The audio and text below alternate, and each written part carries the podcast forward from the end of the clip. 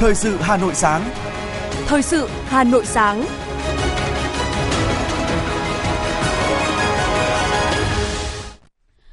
Kính chào quý vị và các bạn. Mời quý vị và các bạn theo dõi chương trình Thời sự sáng nay, thứ hai ngày 26 tháng 6 năm 2023. Chương trình có những nội dung chính sau đây.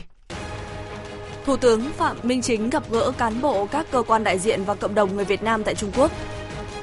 Tăng lương cơ sở từ ngày 1 tháng 7 năm 2023, Quốc hội sẽ giám sát để hạn chế tình trạng giá cả tăng theo. Mực nước hồ chứa thủy điện khu vực Bắc Bộ tăng nhanh. Phần tin thế giới có những sự kiện nổi bật. Cuộc sống ở Nga trở lại bình thường, người dân Moscow vẫn có thêm một ngày nghỉ. Bắt đầu lễ hành hương hát lớn nhất của người Hồi giáo. Sau đây là nội dung chi tiết. Thưa quý vị và các bạn, chiều ngày hôm qua, 25 tháng 6, ngay sau khi tới thủ đô Bắc Kinh bắt đầu thăm chính thức nước Cộng hòa Nhân dân Trung Hoa và dự hội nghị thường niên các nhà tiên phong lần thứ 14 của Diễn đàn Kinh tế Thế giới, Thủ tướng Chính phủ Phạm Minh Chính đã có buổi gặp gỡ cán bộ các cơ quan đại diện và cộng đồng người Việt Nam tại Trung Quốc. Tại buổi gặp mặt, đại diện cộng đồng người Việt Nam tại Trung Quốc bày tỏ vui mừng đón Thủ tướng Chính phủ Phạm Minh Chính thăm chính thức Trung Quốc và dự hội nghị thường niên các nhà tiên phong lần thứ 14 của Diễn đàn Kinh tế Thế giới. Tin tưởng chuyến thăm góp phần củng cố và tăng cường quan hệ đối tác hợp tác chiến lược toàn diện Việt Nam Trung Quốc, đồng thời quảng bá hình ảnh đất nước, thu hút hơn nữa đầu tư vào Việt Nam. Thủ tướng Chính phủ Phạm Minh Chính bày tỏ xúc động trước tình cảm, tâm huyết, trách nhiệm, khát khao cống hiến của kiều bào đối với quê hương đất nước. Thủ tướng mong cộng đồng người Việt Nam tại Trung Quốc tiếp tục phát huy tinh thần tương thân, tương ái, nêu cao lòng tự hào dân tộc, tinh thần đoàn kết, giúp đỡ nhau vượt qua khó khăn, nỗ lực phấn đấu, vươn lên, hội nhập tích cực, tuân thủ pháp luật và đóng góp cho sự phát triển ở nước sở tại thực sự là cầu nối quan trọng cho quan hệ truyền thống hữu nghị và đối tác hợp tác chiến lược toàn diện giữa Việt Nam và Trung Quốc. Về một số các tâm tư, nguyện vọng, đề xuất của bà con, Thủ tướng bày tỏ đồng cảm, chia sẻ, ghi nhận và giao các bộ ngành cơ quan liên quan tập trung tổng hợp nghiên cứu, sớm có giải pháp phù hợp trên tinh thần kịp thời, thấu đáo. Trước đó, nhân dịp này, Thủ tướng Phạm Minh Chính và toàn đại biểu Việt Nam đã dâng hoa tưởng niệm Chủ tịch Hồ Chí Minh trong khuôn viên của Đại sứ quán Việt Nam tại Trung Quốc. Chính sách tăng lương cơ sở sẽ thực hiện từ ngày 1 tháng 7 tới đây. Nhiều ý kiến lo ngại tình trạng giá cả hàng hóa sẽ tăng theo lương, thậm chí tăng lương không chạy theo kịp giá. Trả lời báo chí về nội dung trên, Phó chủ nhiệm Ủy ban Pháp luật của Quốc hội Nguyễn Trường Giang cho biết, tình trạng giá cả đội lên để chạy theo mỗi đợt tăng lương thực tế vẫn xảy ra trước đây. Cũng vì thế, chính phủ đã có kinh nghiệm trong việc này. Khi chúng ta thực hiện tăng lương cơ sở từ ngày 1 tháng 7 năm 2023, đi cùng với đó sẽ là các biện pháp kiểm soát, điều hành giá, Ông Giang cho biết, ở góc độ của Quốc hội, tại kỳ họp thứ 5 vừa bế mạc, Quốc hội đã thông qua luật giá sửa đổi, trong đó có các giải pháp kiểm soát giá thông qua quy định giá đối với các mặt hàng thiết yếu, kê khai giá. Tất cả các giải pháp trong luật giá sửa đổi nhằm kiểm soát giá. Ngoài ra, trong nghị quyết kỳ họp thứ 5, Quốc hội khóa 15 mới được thông qua vào chiều ngày 24 tháng 6, Quốc hội yêu cầu chính phủ tập trung nguồn lực để thực hiện cải cách tiền lương, báo cáo Quốc hội À, lộ trình cải cách chính sách tiền lương tại kỳ họp thứ 6 vào cuối năm nay. Ủy ban Nhân dân thành phố đã đồng ý với đề xuất của Sở Quy hoạch Kiến trúc về việc điều chỉnh vị trí khu đất bố trí định cư cho các hộ dân thuộc xã Khánh Hòa để thực hiện giải phóng mặt bằng dự án đầu tư xây dựng đường vành đai 4. Vị trí này được xác định từ khu đất thuộc ô quy hoạch ký hiệu C32 thôn Đan Nhiễm, xã Khánh Hà sang vị trí thuộc khu tái định cư tại xã Hà Hồi. Tại quy đất đã hoàn thành xây dựng hạ tầng kỹ thuật, dôi dư sau khi bố trí tái định cư cho các hộ dân phải tái định cư phục vụ dự án nâng cấp tuyến đường cao tốc Pháp Vân Cầu Rẽ. Văn bản cũng nêu rõ việc thành phố sao cho Ủy ban nhân dân huyện Thường Tín khẩn trương chỉ đạo các phòng ban thuộc huyện và Ủy ban nhân dân xã Khánh Hà ra soát tổng mặt bằng tỷ lệ 1 trên 500 dự án đầu tư xây dựng khu đất tái định cư xã Hà Hồi để bố trí quỹ đất đáp ứng đúng, đủ nhu cầu tái định cư cho các hộ dân xã Khánh Hà của dự án đường vành đai 4. Thưa quý vị và các bạn, hưởng ứng chương trình Mục tiêu Quốc gia xây dựng nông thôn mới, những năm qua, với sự vào cuộc quyết liệt của cả hệ thống chính trị, sự chung sức, đồng lòng của người dân, chương trình xây dựng nông thôn mới đã đạt được kết quả nổi bật, tạo sự thay đổi bộ mặt nông thôn của mỗi địa phương. Sau hơn 10 năm thực hiện nghị quyết số 26 của Ban chấp hành Trung ương Đảng về nông nghiệp nông thôn nông dân và 10 năm triển khai chương trình Mục tiêu Quốc gia xây dựng nông thôn mới, với sự nỗ lực của hệ thống chính trị các cấp và sự hưởng ứng chung tay góp sức của nhân dân, Hà Nội cùng cả nước đã đạt được những thành tựu vượt bậc. Tại nhiều địa phương, với xuất phát điểm còn nhiều khó khăn, nhưng khi thực hiện chương trình này bằng nguồn vốn đầu tư của nhà nước và các nguồn lực xã hội, bước đầu đã mang lại những kết quả tích cực. Trong đó, điểm nổi bật rõ nhất là bộ mặt các vùng quê có sự chuyển biến rõ nét, sản xuất phát triển ổn định, kết cấu hạ tầng kinh tế, xã hội phát triển đồng đều, an ninh, trật tự được giữ vững, đời sống vật chất, tinh thần người dân nông thôn được nâng cao. Ông Nguyễn Văn Thạch, xã Hồng Hà, huyện Đan Phượng cho biết. Có thể nói bây giờ có thể cấp 200%, 300% rồi. Thứ nhất là sạch sẽ. Thứ hai là phong cảnh nó đẹp hơn. Cái thứ ba ý thức người dân nó bảo vệ môi trường tốt hơn.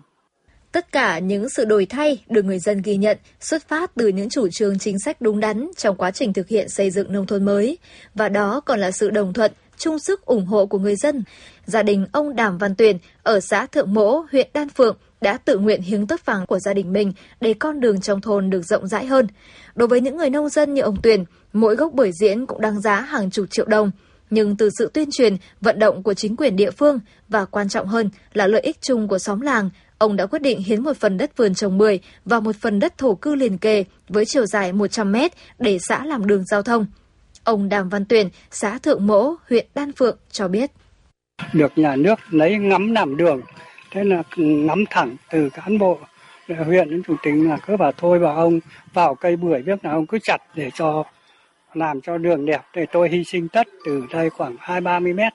ở một xã miền núi còn nhiều khó khăn của huyện Ba Vì, khi đến xóm đoàn kết, thôn Vip, xã Minh Quang, nét mặt ai cũng ánh lên niềm vui bởi những con đường trong xóm đã hoàn thành. Những con đường đất lầy lội trước đây đã trở nên khang trang sạch đẹp, mang lại diện mạo mới cho làng quê. Đóng góp vào sự thay đổi ấy là bao sự chung tay, góp sức của người dân nơi đây. Ông Nguyễn Trung Hà, xã Minh Quang, huyện Ba Vì cho biết khi mà cái phong trào xây dựng nông thôn, thôn mới thì anh em chúng tôi kể cả người dân đều có một ý thức rằng đây là một cơ hội rất là tốt để cho nông thôn tiến kịp với à, đồng bằng mà trong đó là có sự xây dựng nông thôn mới mà chúng tôi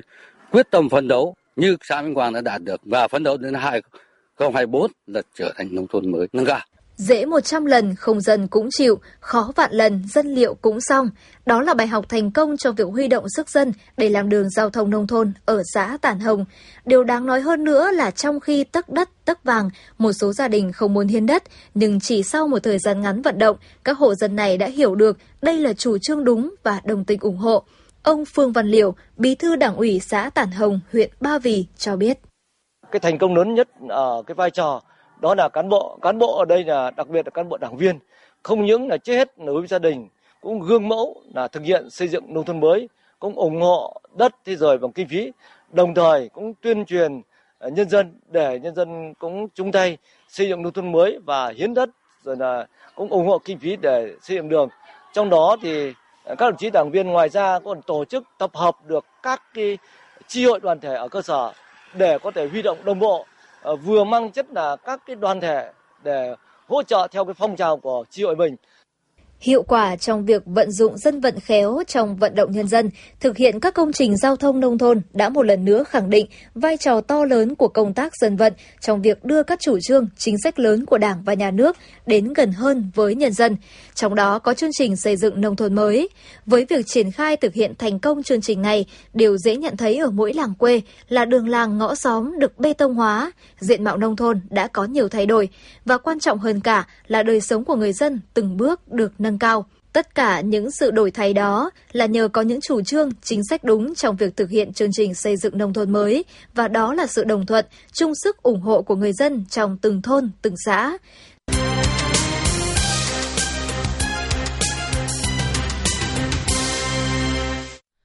Mời quý vị và các bạn nghe tiếp phần tin. Trung tâm hỗ trợ nông dân Hà Nội của Hội nông dân thành phố Hà Nội đã vừa tổ chức khai mạc phiên giao dịch giới thiệu quảng bá tiêu thụ sản phẩm nông nghiệp an toàn năm 2023 với quy mô 15 gian hàng đến từ Hội nông dân các tỉnh Bắc Giang, Sơn La và các huyện Ba Vì, Hoài Đức, Thanh Oai, Thanh Trì, Thường Tín, Ứng Hòa thành phố Hà Nội. Phiên giao dịch quy tụ 10 nhóm hàng trên 100 sản phẩm đa dạng các lĩnh vực từ nông sản, thực phẩm sạch đến sản phẩm ô cốp, đồ gia dụng – Sản phẩm trưng bày tại phiên giao dịch được các đơn vị tham gia lựa chọn đảm bảo chất lượng, an toàn thực phẩm, nguồn gốc xuất xứ. Phiên giao dịch được diễn ra từ ngày 25 tháng 6 đến hết ngày 30 tháng 6 tại số 33 đường Nguyễn Trí Thanh, Hà Nội, kỳ vọng sẽ thỏa mãn nhu cầu mua sắm nông sản sạch của người dân thủ đô và là địa điểm để nhiều hợp tác xã, hộ sản xuất nông sản giới thiệu nông sản sạch từ địa phương đến với tay người tiêu dùng. Thưa quý vị và các bạn, là địa phương ven đô, huyện Hoài Đức đã tập trung đẩy mạnh chuyển đổi cơ cấu cây trồng, đưa các con giống cây con có giá trị kinh tế cao vào sản xuất. Qua đó đã xuất hiện nhiều mô hình theo hướng sản xuất hàng hóa, đem lại thu nhập cao cho người nông dân. Là một trong số trên 500 hộ sản xuất rau an toàn của Hợp tác xã Dịch vụ Sản xuất Rau An toàn Tiền Lệ, ông Nguyễn Khắc Đạo, hộ sản xuất rau ở đây cho biết, gia đình ông trồng rau 15 năm nay. Trước kia, gia đình chủ yếu trồng rau theo cách truyền thống, hiệu quả kinh tế không cao. Hiện nay, nhờ sản xuất theo quy trình rau an toàn, một số loại rau ăn phổ biến đã được áp dụng gieo trồng trái vụ trong nhà lưới. Hiệu quả từ mô hình trồng rau các loại, rau cải trong nhà lưới đã cho thu nhập cao. Ông Nguyễn Khắc Đạo chia sẻ. Nhà tôi thì hiện nay là đang có cái diện tích trồng rau trong khu nhà lưới nên là có 6 sao. Thế thì qua cái quá trình thực hiện mà cái sản xuất rau an toàn theo tiêu chuẩn GAP của cái khu nhà lưới ở tiền lệ đấy được các cái ban ngành tổ chức các cái hội thảo, thế rồi thì các cái buổi tập huấn, trau dồi cái kiến thức khoa học kỹ thuật để làm là các cái sản phẩm mà nó, cái thứ nhất là nó phải ờ, đạt được cái ờ, tiêu chí, tức là vệ sinh an toàn thực phẩm. Cái thứ hai là nó phải đạt được cái, tức là mẫu mã chất lượng. Và cái thứ ba nữa là cái sản lượng nó phải ổn định. Nếu nói đúng ra là từ năm 2015 cho đến bây giờ là gần như nông dân không phải mang rau đi chợ bán. Tức là là các cái sản phẩm là người ta về tận đây người ta thu mua luôn. Đến nay, Hợp tác xã Dịch vụ Sản xuất Rau An toàn Tiền Lệ có hơn 500 hộ tham gia trồng rau sạch theo tiêu chuẩn Việt Gáp trên tổng diện tích 35 ha. Thương hiệu chất lượng uy tín của rau an toàn tiền lệ đã được cấp nhãn hiệu chỉ dẫn địa lý và được 100 doanh nghiệp trực tiếp ký hợp đồng bao tiêu với sản lượng đã sấp xỉ 50% trên tổng sản lượng của toàn hợp tác xã. Để sản phẩm có thị trường ổn định, hợp tác xã ký hợp đồng cung ứng rau cho chuỗi siêu thị Winmart, Bixi Hà Nội và các cửa hàng rau sạch. Ngoài ra, hợp tác xã đã tạo công ăn việc làm cho hàng trăm lao động thường xuyên tại địa phương, mang lại thu nhập ổn định cho bà con trong toàn xã. Ông Ngô Văn Hào, Giám đốc Hợp tác xã Dịch vụ Sản xuất Rau An toàn Tiền Lệ cho biết. Nói chung là bà con đây thì liên tục năm nào cũng có một vài lớp tập huấn của các ngành, các cấp của thành phố như huyện. Đặc biệt là cái, cái, cái sản xuất về IBM thì chúng tôi lại vừa cũng có một số thành viên cũng đã vừa học qua IBM rồi. Nói trên là về sản xuất thì nói chung là cơ bản là cái, cái đảm bảo vệ sinh an toàn về cái thuốc về thực vật là đánh ờ, là cơ bản thuốc sinh học thôi. Đấy, cho nên là bây giờ rau chúng tôi thì cũng thường xuyên là 6 tháng ờ, thì ờ, chi cục bảo vệ thực vật lại lấy mẫu đi xét nghiệm thì đều đảm bảo cái độ an toàn. Hiện nay là có bốn công ty thì họ đang cung cấp vào Vicom rồi cả các công ty An Việt rồi họ đang cung cấp vào những cái siêu thị của Hà Nội. Cùng với sản xuất rau sạch, huyện Hoài Đức đã chú trọng phát triển nhiều mô hình sản xuất đem lại thu nhập cao. Trên địa bàn huyện Hoài Đức đã hình thành các vùng sản xuất hàng hóa tập trung như vùng nhãn chín muộn tại các xã An Thượng, Đông La, Song Phương, mô hình trồng bưởi đường tại các xã Cát Quế, Đông La, mô hình sản xuất cam canh, Phật thủ tại các xã Đắc Sở, Yên Sở, Tiền Yên, vùng sản xuất rau an toàn ở Tiền Yên. Ngoài ra, người dân Hoài Đức còn mạnh dạn chuyển sang các mô hình sản xuất hoa, cây cảnh như sản xuất hoa lan tại An Thượng, Đông La, hoa hồng, hoa cúc tại các xã Đức Thượng, Yên Sở. Ông Nguyễn Bá Toàn, Hội làm bưởi Quế Dương, xã Cát Quế chia sẻ. Nói chung là từ cái năm mà mà hội sản xuất kinh doanh bưởi Quế Dương đến giờ thì cái hiệu quả cái kinh tế này tăng lên rõ rệt so với ngày trước cái cái giá trị về thu hoạch ờ, bưởi đường Quế Dương như khu vực như xã Cát Quế đây là là cái thu nhập so với trước kinh tế là cao hơn nhiều. Dù có nhiều điều kiện phát triển kinh tế nông nghiệp, nhưng Hoài Đức vẫn chịu tác động rất lớn của quá trình đô thị hóa, khó khăn trong việc thực hiện quy hoạch phát triển nông nghiệp ổn định lâu dài, nhất là sản xuất nông nghiệp chuyên canh, ứng dụng công nghệ cao. Chính vì vậy, thời gian tới, huyện Hoài Đức đặc biệt chú trọng phát triển các mô hình quy mô lớn, sản phẩm sạch, đặc biệt là các mô hình ứng dụng công nghệ cao, tiếp tục tuyên truyền và phát triển các mô hình cây, con đã có thương hiệu, đồng thời đẩy mạnh gắn kết giữa nông dân và doanh nghiệp để cung cấp cho thị trường sản phẩm sạch, góp phần giải quyết việc làm, nâng cao thu nhập cho người lao động.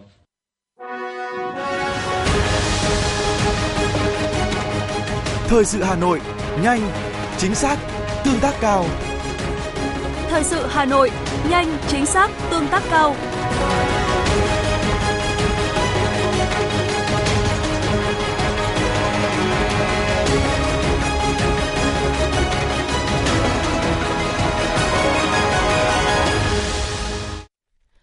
Ủy ban nhân dân thành phố Hà Nội dự kiến trình Hội đồng nhân dân thành phố tại kỳ họp thứ 12, Hội đồng nhân dân khóa 16 dự thảo quy định mức trần học phí đối với các cơ sở giáo dục công lập chất lượng cao trên địa bàn thủ đô năm học 2023-2024. Theo đó, Ủy ban nhân dân thành phố Hà Nội đề xuất mức trần học phí năm học 2023-2024 cấp mầm non, cấp trung học cơ sở giữ nguyên mức trần học phí như năm học 2022-2023. Lý do đề xuất cấp mầm non trung học cơ sở mức thu phí bình quân năm học 2022 2023 2023 đạt tỷ lệ 76,5% so với mức trần cấp mầm non và 66,5% so với mức trần cấp trung học cơ sở.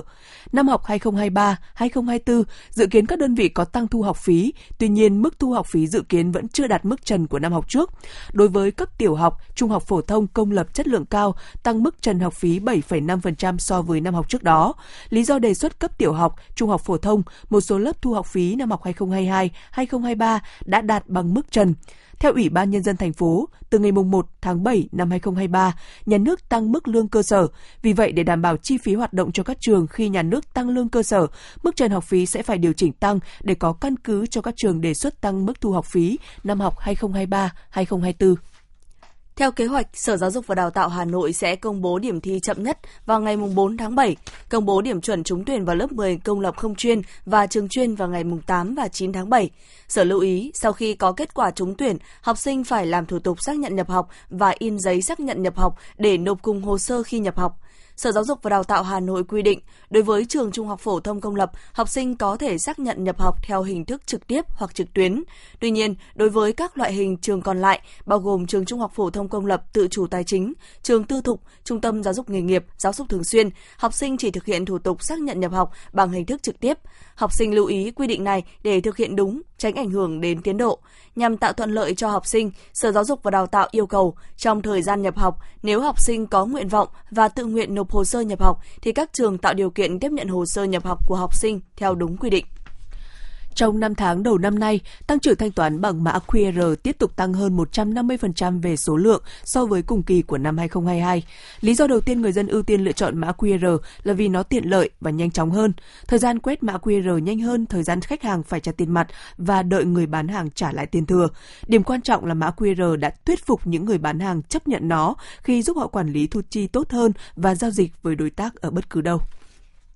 Hiện tại, miền Bắc đang trong thời kỳ lũ sớm. Dự kiến trong thời gian tới, lưu lượng nước về các hồ miền Bắc tiếp tục tăng và có thể đảm bảo cung cấp điện với phụ tải tính toán trung bình khoảng 421 đến 425 triệu kWh một ngày. Tuy nhiên, theo nhận định của Cục Điều tiết Điện lực, Bộ Công Thương, do mực nước hiện tại của các hồ thủy điện vẫn ở mức thấp, công suất khả dụng của tổ máy vẫn bị suy giảm, nên khả năng đáp ứng phụ tải lớn nhất của hệ thống điện miền Bắc vào khoảng 20.500 đến 21.500 MW tùy theo từng khung giờ. Trong trường hợp không có lũ về hoặc lưu lượng lũ về hồ thấp, khu vực miền Bắc vẫn có thể sử dụng lượng nước còn lại trong hồ kết hợp với lưu lượng nước tự nhiên về các hồ để đáp ứng nhu cầu phụ tải. Tuy nhiên, khả năng tích nước sẽ khó khăn. Về nhiệt độ, dự báo những ngày cuối tháng 6 đến giữa tháng 7 sẽ không cực đoan như những ngày cuối tháng 5 và đầu tháng 6, nên nhu cầu sử dụng điện sinh hoạt có khả năng không cao đột biến như thời gian qua. Dự báo phụ tải trung bình ngày miền Bắc khoảng 421,7 triệu kW.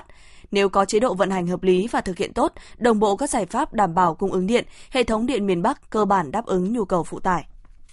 Theo Bảo hiểm xã hội Việt Nam, do cơ bản xác thực dữ liệu bảo hiểm xã hội với dữ liệu quốc gia về dân cư, nên người dân có thể sử dụng thẻ căn cước công dân gắn chip, ứng dụng định danh điện tử quốc gia thay thế thẻ bảo hiểm y tế giấy để khám chữa bệnh bảo hiểm y tế. Cụ thể, hệ thống đã xác thực trên 86,9 triệu thông tin nhân khẩu có trong cơ sở dữ liệu quốc gia về bảo hiểm với cơ sở dữ liệu quốc gia về dân cư. Đồng thời, hệ thống của Bảo hiểm xã hội Việt Nam đã cung cấp chia sẻ trên 117,5 triệu lượt bản ghi thông tin bảo hiểm xã hội, bảo hiểm y tế cho cơ sở dữ liệu quốc gia về dân cư. Trên toàn quốc đã có 12.455 cơ sở khám chữa bệnh triển khai khám chữa bệnh bảo hiểm y tế bằng căn cước công dân gắn chip, đạt 97,27% tổng số cơ sở khám chữa bệnh bảo hiểm y tế, với trên 29,2 triệu lượt tra cứu thành công thông tin thẻ bảo hiểm y tế bằng căn cước công dân gắn chip, phục vụ làm thủ tục khám chữa bệnh bảo hiểm y tế. Theo đại diện Bệnh viện Nhi Trung ương, từ đầu năm đến nay, bệnh viện đã tiếp nhận hơn 1.200 trẻ mắc bệnh tay chân miệng đến khám, gần 500 trẻ phải nhập viện điều trị. Trong đó có tới 20 đến 30% trường hợp mắc bệnh tay chân miệng do nhiễm chủng virus EV71. Các biến chứng thường gặp với bệnh tay chân miệng là biến chứng về thần kinh, suy hô hấp, suy tuần hoàn. Tuy nhiên năm nay, bệnh viện tiếp nhận nhiều trẻ biến chứng thần kinh hơn, trong đó điển hình nhất là viêm não. Các bệnh nhi vào viện thường trong tình trạng tỉnh táo, không rối loạn trí giác nhiều, nhưng có biểu hiện giật mình, đặc biệt là giật mình ở đầu giấc ngủ và cuối giấc ngủ. Ngoài ra còn có biểu hiện là run chi, đi lại loạn choạng. Thưa quý vị và các bạn, để thu hút bác sĩ về tuyến y tế cơ sở, Sở Y tế Hà Nội đã có đề án thu hút nguồn nhân lực dành cho tuyến y tế cơ sở bằng việc đào tạo theo địa chỉ. Đồng thời, luật khám bệnh chữa bệnh sửa đổi đã phân tuyến các cấp chuyên môn kỹ thuật làm 3 cấp sẽ tạo thuận lợi để có trật tự trong quy định khám chữa bệnh và thu hút được bác sĩ về làm việc tại trạm y tế.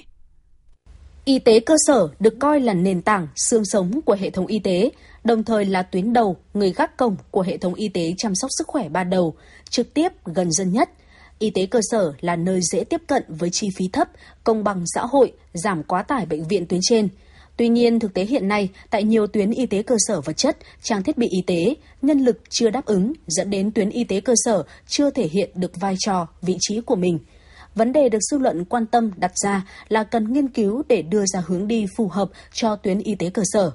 Bác sĩ Nguyễn Hoàng Văn, trạm trưởng trạm y tế xã Phương Tú, huyện Ứng Hòa cho biết. Đối với à, trạm y tế chúng tôi thì à, cũng à, đề nghị và nhà nước cũng như là sở ngành quan tâm để xây dựng mới về cơ sở vật chất, cơ sở hạ tầng để đảm bảo công tác chăm sóc sức khỏe ban đầu nhân dân. Ý thứ hai là cũng tiếp tục quan tâm và đãi ngộ đến ờ, cán bộ nhân viên y tế cơ sở nói chung cũng như là mạng lưới y tế cơ sở trong tại cộng đồng để người ta cũng yên tâm để ờ, công tác để phục vụ công tác chăm sóc sức khỏe ban đầu cho nhân dân trên địa bàn. Nhiều ý kiến đề nghị cần đảm bảo 100% ngân sách nhà nước cho y tế cơ sở, bởi thực tế cho thấy y tế cơ sở rất khó thực hiện tự chủ tài chính. Bên cạnh chính sách thu hút cán bộ và giữ chân cán bộ y tế tuyến cơ sở làm việc lâu dài như đào tạo, bồi dưỡng, tuyển dụng, sử dụng, cũng cần có chính sách mang tính bền vững như chế độ tiền lương, tăng phụ cấp ưu đãi nghề ở mức 100% cho nhân viên y tế tuyến cơ sở. Ông Nguyễn Trí Viễn, Phó Bí thư Thường trực huyện ủy Ứng Hòa cho biết. Với một cái đặc thù ở tuyến huyện thì cũng rất cần có một cái sự ờ, quan tâm, có những cái cơ chế chính sách để mà đảm bảo cái việc hợp đồng với các cái bác sĩ mà có thể có những cái điều kiện và thời gian để tham gia các cái nhiệm vụ y tế ở tuyến cơ sở để tăng cường cái lực lượng bác sĩ ở tuyến cơ sở và với cái hợp đồng ngoài cái định biên này thì cũng cần có cái cơ chế để sử dụng cái nguồn ngân sách nhà nước trong khi các cơ sở y tế chưa đảm bảo được cơ chế tự chủ. Ở vùng ngoại thành đã vậy, ở các quận nội thành, y tế cơ sở cũng còn không ít khó khăn như tại bốn đơn vị y tế cơ sở của quận Đồng Đa. Đó là trạm y tế phường Quang Trung, trạm y tế phường Nam Đồng cùng hai khoa y tế công cộng, dinh dưỡng và an toàn thực phẩm. Cả bốn đơn vị cùng đang làm việc chung tại một trụ sở, trong khi trụ sở cũng đã xuống cấp trầm trọng. Bác sĩ Nguyễn Lương Huyền, trạm trưởng trạm y tế phường Quang Trung và ông Nguyễn Đức Tuấn, giám đốc trung tâm y tế quận Đống Đa bày tỏ. Trong thời gian vừa qua thì cán bộ y tế rất là vất vả và đã một số cán bộ của y tế đã nghỉ việc. Chính vì vậy tôi cũng có kiến nghị với lãnh đạo cấp trên là làm sao có được ờ, cái chế độ đãi ngộ kịp thời đối với với cán bộ y tế để có thể thu hút ừ, ờ, nhân lực mới và giữ chân nhân lực cũ để đảm bảo làm sao cho ừ, có được ờ, chuyên tâm làm việc, chăm sóc sức khỏe nhân dân được tốt hơn ạ. Các trạm y tế phường hiện nay là rất là chật hẹp và một số trạm thì chưa có trụ sở riêng. Nên là kiến nghị với các cấp, các ngành sớm quan tâm bố trí các cái quỹ đất và thứ hai là bố trí kinh phí để cải tạo nâng cấp cho các trạm y tế để đảm bảo đạt chuẩn quốc gia về y tế. Hà Nội hiện có 579 trạm y tế xã, phường, thị trấn. Tuyến y tế này đã và đang phát huy vai trò trong công tác chăm sóc sức khỏe ban đầu cho người dân, cũng như trong công tác phòng bệnh, chữa bệnh, tư vấn và quản lý sức khỏe cho nhân dân. Đặc biệt hơn 3 năm qua, trạm y tế là tuyến y tế trực tiếp gần dân nhất, nên khi dịch COVID-19 bùng phát và diễn biến phức tạp, các trạm y tế đã phát huy tốt vai trò của người gác cổng, hoàn thành tốt công tác giám sát, phát hiện, khoanh vùng cách ly và tổ chức các đợt tiêm phòng vaccine COVID-19 cho nhân dân đảm bảo an toàn. Tuy nhiên, để hệ thống y tế cơ sở phát huy hiệu quả công tác khám chữa bệnh ban đầu cho nhân dân, giảm tải cho tuyến trên, thì việc quan tâm đầu tư và nâng cao chất lượng hoạt động của các trạm y tế trong thời gian tới là hết sức cần thiết sẽ giúp tuyến y tế cơ sở phát huy vai trò, thế mạnh của mình để trở thành địa chỉ y tế tin cậy trong tuyến đầu chăm sóc và bảo vệ sức khỏe cho người dân thủ đô.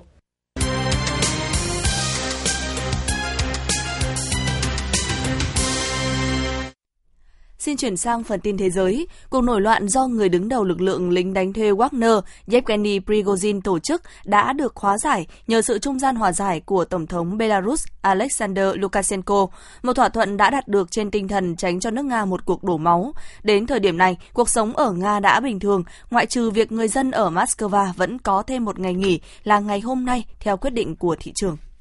hàng triệu người dân Hy Lạp đã đi bỏ phiếu bầu cử quốc hội mới. Đây là cuộc bầu cử quốc hội vòng 2 ở Hy Lạp, được dự đoán sẽ mang về chiến thắng cho Đảng Dân Chủ mới, qua đó giúp cựu Thủ tướng Kyriakos Mitsotakis tiếp tục tại vị thêm một nhiệm kỳ mới. Ông Mitsotakis, 55 tuổi, tốt nghiệp trường đại học Harvard, Mỹ là người xuất thân từ một trong những gia đình chính trị có ảnh hưởng nhất tại Hy Lạp. Ông đã đưa Hy Lạp thoát khỏi đại dịch COVID-19 và có 2 năm liên tiếp tăng trưởng kinh tế mạnh mẽ khi còn giữ cương vị thủ tướng từ năm 2019.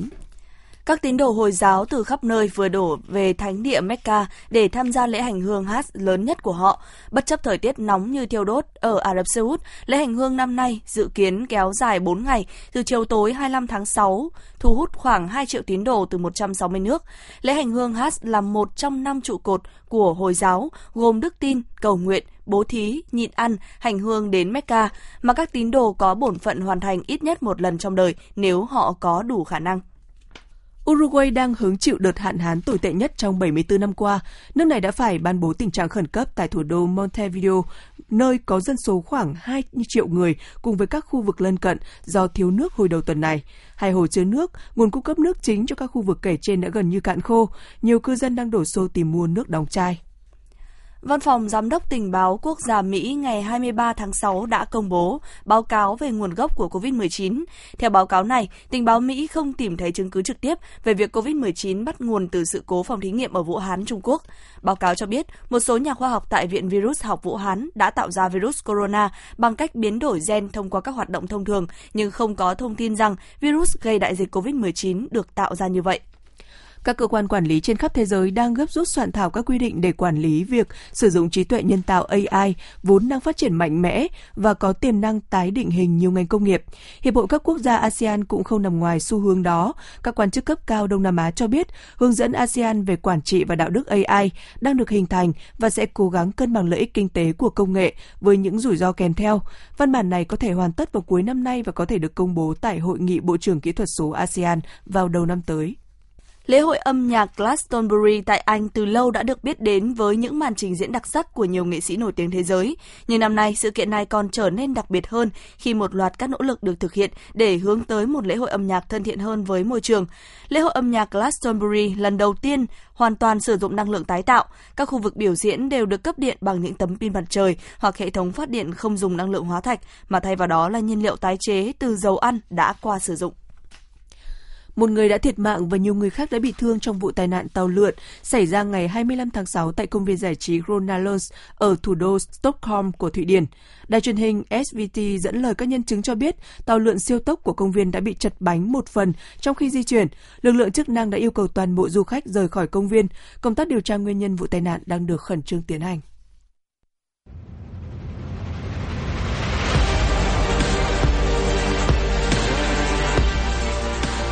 Bản tin thể thao. Bản tin thể thao.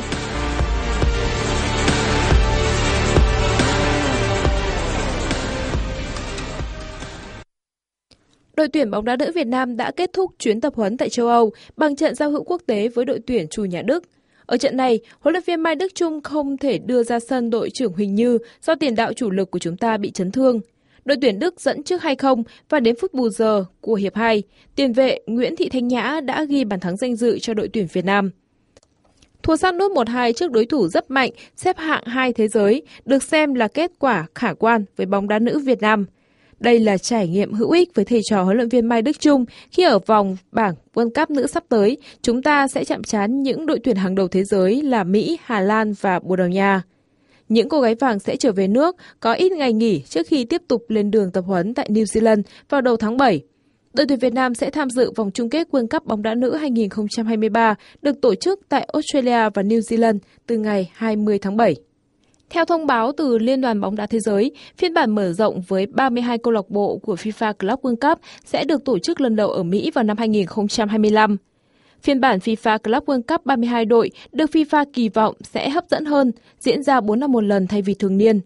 Trong số các câu lạc bộ góp mặt, đáng chú ý, châu Âu có 12 suất với sự xuất hiện của 4 nhà vô địch Champions League ở 4 mùa gần nhất. Điều này đồng nghĩa Real, Manchester City và Chelsea đã chắc suất tham dự. Đội đăng quang Champions League mùa giải 2023-2024 sẽ giành suất thứ tư. Đài khí tượng thủy văn khu vực Đồng bằng Bắc Bộ cho biết, do ảnh hưởng của rãnh áp thấp có trục qua Bắc Bộ kết hợp với hội tụ gió trên cao, nên hôm nay và ngày mai, Hà Nội có mưa vừa, mưa to và rông. Thời gian mưa tập trung về đêm và sáng. Tổng lượng mưa tại khu vực phía Nam và trung tâm thành phố từ 50 đến 80 mm, có nơi cao hơn 100 mm. Phía Bắc và phía Tây từ 40 đến 70 mm, có nơi cao hơn 100 mm. Quý vị và các bạn vừa nghe chương trình thời sự của Đài Phát thanh Truyền hình Hà Nội, chỉ đạo nội dung Nguyễn Kim Khiêm, chỉ đạo sản xuất Nguyễn Tiến Dũng, tổ chức sản xuất Trà My, chương trình do biên tập viên Kim Anh, phát thanh viên Hồng Hạnh Hoài Linh cùng kỹ thuật viên Duy Anh thực hiện. Xin chào và hẹn gặp lại trong chương trình thời sự 11 giờ trưa nay.